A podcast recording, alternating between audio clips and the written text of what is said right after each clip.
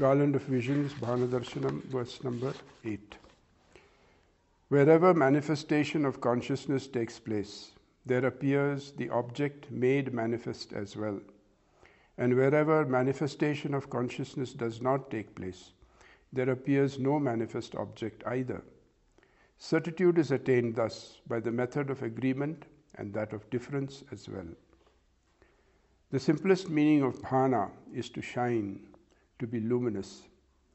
What we are contemplating upon in the present chapter is how the one Sat, Chit in a sense, specifically becomes luminous or manifest, distinguishable as gross, subtle, causal, and turiya world experiences. Consciousness, Chit, becomes luminous in the form of knowing, requires something to be illumined or known. That which is illumined thus by the knowing function of consciousness is called bhasya. The meditation in the present verse concentrates on the one to one correspondence or the mutual dependence of bhana and bhashya. Wherever there is bhana, there would be bhasya also existing. Where there is no bhana, there would be no bhasya either. The coexistence of bhana and bhasya is thus arrived at logically with the help of the method of agreement and difference. Positively asserting that where there is bhana, there would be bhasya also is called the method of agreement. In Indian logic, the same is called Anvaya Buddhi. Negatively stating that where there is no bhana, there would be no bhasya, is the method of difference known in Indian logic as Vyatireka Buddhi. Any assertion becomes logically sound only when these two methods agree. On seeing smoke on a hillside, for example, we immediately conclude there is fire on the hill. This ascertainment is made possible by the previous knowledge we had that wherever there is smoke, there is fire.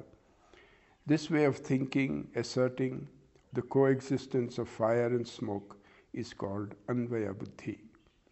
Its Western counterpart is the method of agreement. It is not necessary that wherever there is fire, there would be smoke also, for the reason that fire sometimes flames without smoke. But we are sure that the presence of smoke would be there only where there is fire. In other words, there can be no smoke in the absence of fire. Therefore, arriving at the conclusion that there is fire on the hill is helped also by our previous knowledge that there can be no smoke where there is no fire. This way of becoming sure of the absence of the one in the absence of the other is called Vyatireka Buddhi, called the method of difference in the Western logic. The presence of smoke here is the means or sadhana that leads to the conclusion or sadhya there is fire on the hill. The coexistence of the two is to be ascertained by both the Anvaya and Vyatireka buddhis together. Bhana is a subjective experience, and Bhasya is the corresponding object existing externally. The two always emerge together wherever the one absolute reality finds self expression.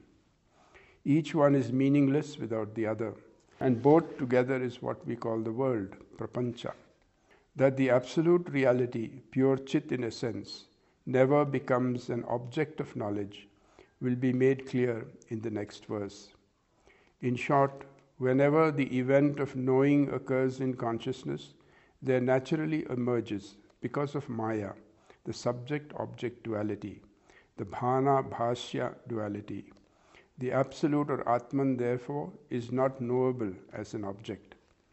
The only means available to realize Atma consists of treating both the bhana and bhasya as two knowable manifest facets of the one Atma, as two superimposed conditionings, opposite in nature.